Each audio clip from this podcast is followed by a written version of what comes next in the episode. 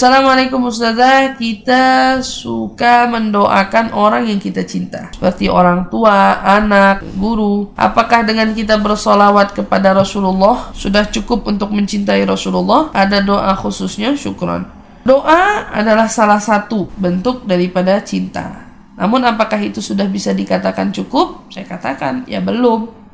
Mendoakan Rasulullah Shallallahu Alaihi Wasallam itu baik, bagus, dianjurkan himbau agar setiap kita mengamalkan sesuatu jadikan amalan itu kita hadiahkan juga untuk Rasul Shallallahu Alaihi Wasallam. Akan tetapi yang diharapkan oleh Rasul SAW adalah bukan doa-doa yang kita berikan kepada beliau karena beliau itu sudah sangat cukup dari segala-galanya.